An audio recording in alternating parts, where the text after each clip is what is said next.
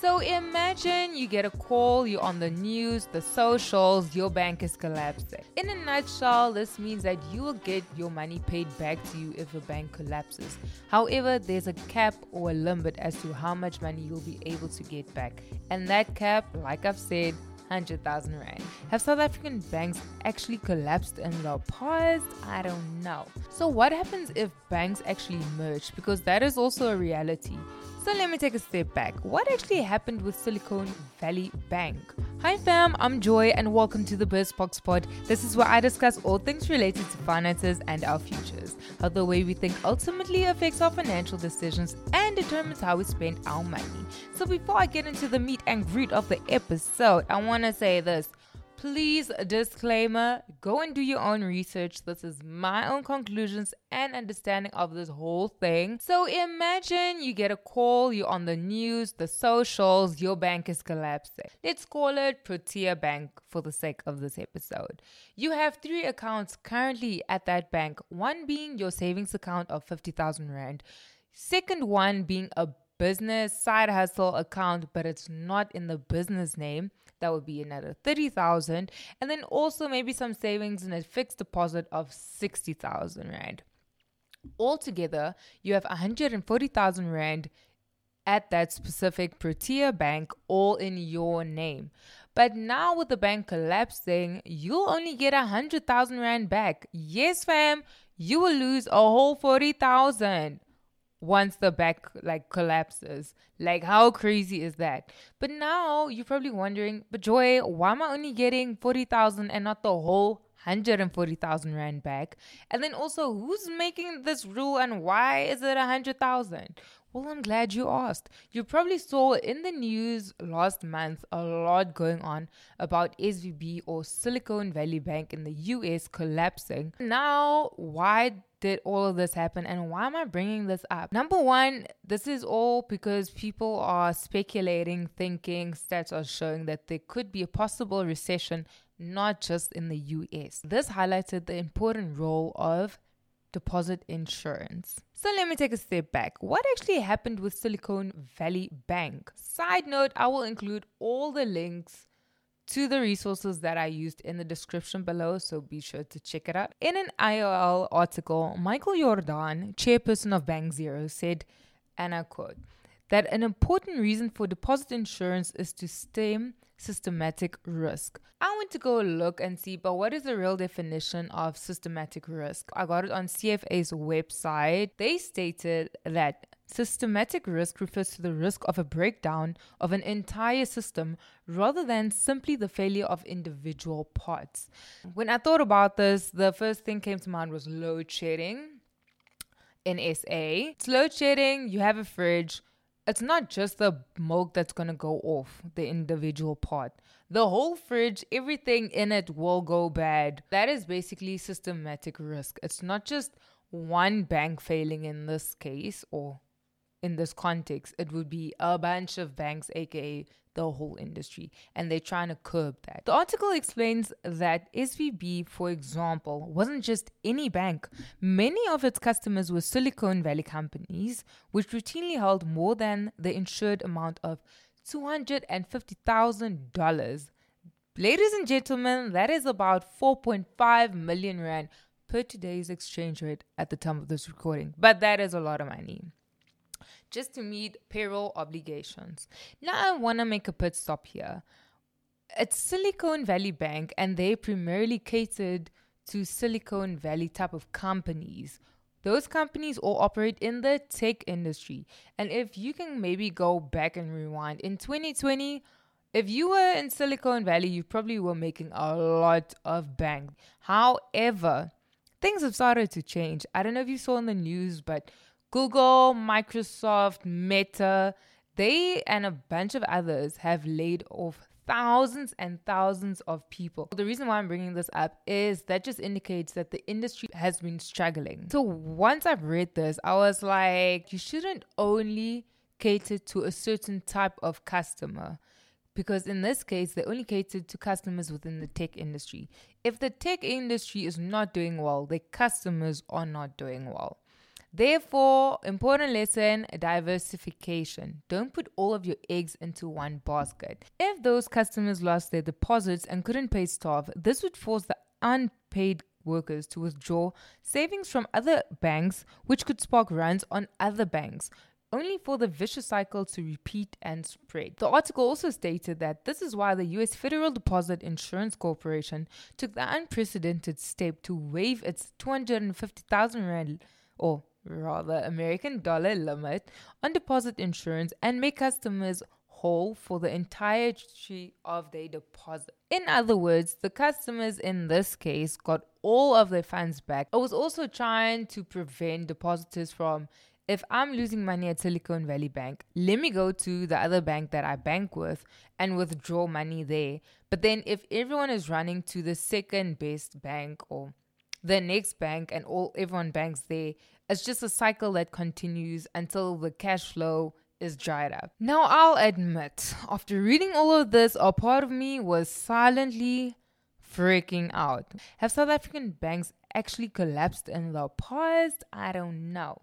Now, in trying to answer this question for myself, I went to go Google and I saw an interesting article published by the Business Tech way back in 2018 that actually lists all the South African banks that have collapsed during a 30 year period. Some of the interesting facts that I actually noted in this article was one, there's only been 11 banks that have collapsed since 1994 being democratic South Africa and the majority of that was because of bad management.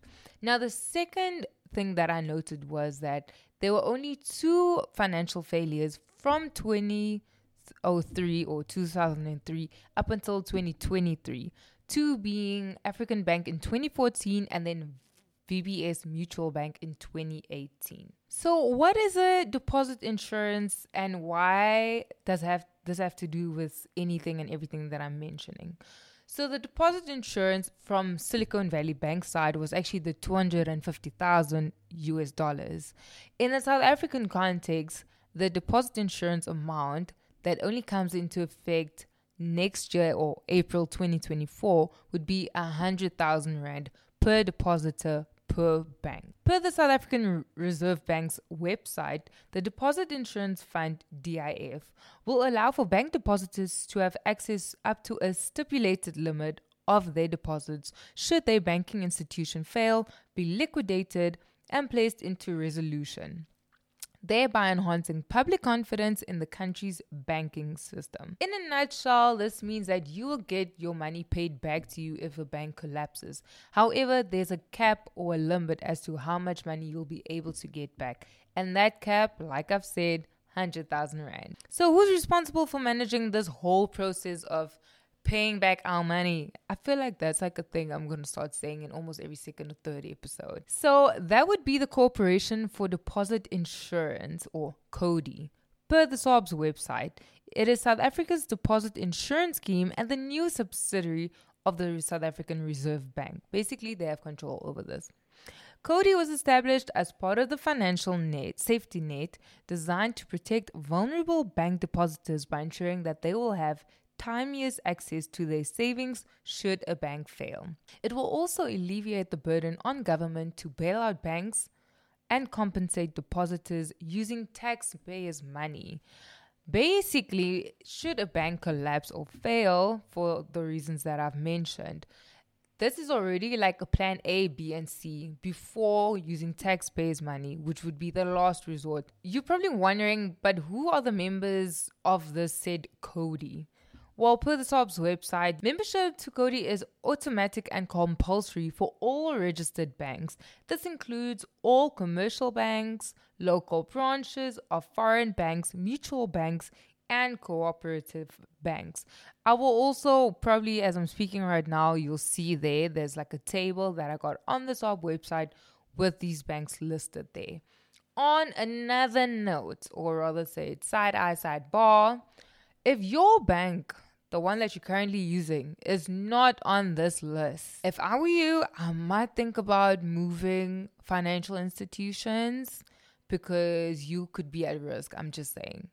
Your decision, not mine. So, since this is only to come into operation in April 2024, we're currently in 2023, almost a year earlier.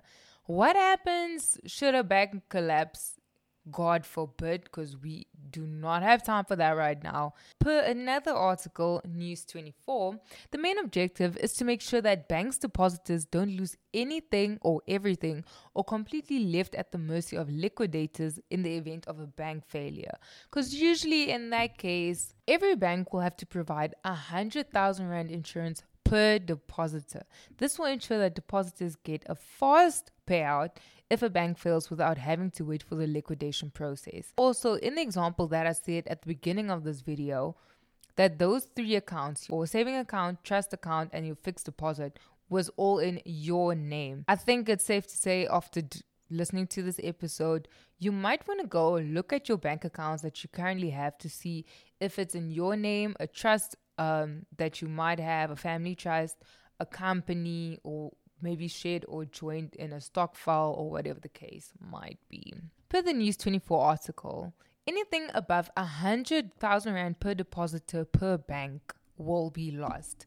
If a customer has multiple accounts with the bank, they will only get a maximum amount of 100,000 Rand from that bank. But does this mean that you now have to go open up a bank account in your own name with different banks, but then also try and max out the different types of accounts that you have and limit it to 100,000 Rand. I'm not saying that, guys. The only thing I'm saying is just be aware that this is going on. That's it, okay? Plus, that is so much admin, I'm just saying. So, per the News 24 article, it also stated that in the past, when a bank failed, the South African government gave each depositor 50,000 Rand, but it was a lengthy process. This happened during the collapse of Saambou, Regal Bank, VBS Mutual Bank, and other smaller banks that went into curatorship.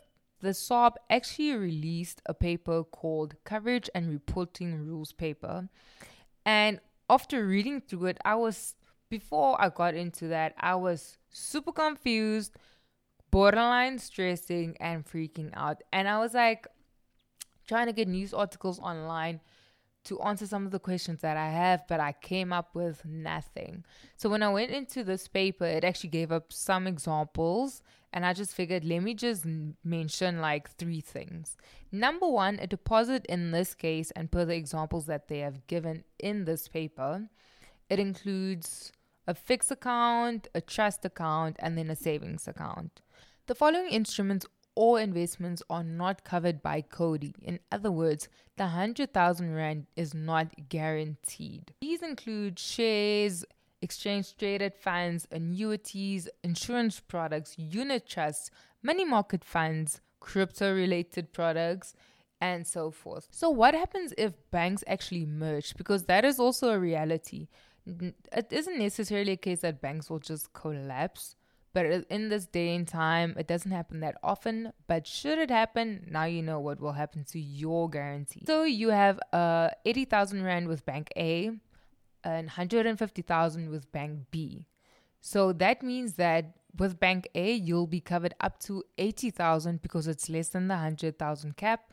And then you have, or you'll be covered for 100,000 with Bank B because that's the maximum amount. So, in other words, you could lose the 50. To say the merger is completed, a new bank is formed, and this bank is called Bank C.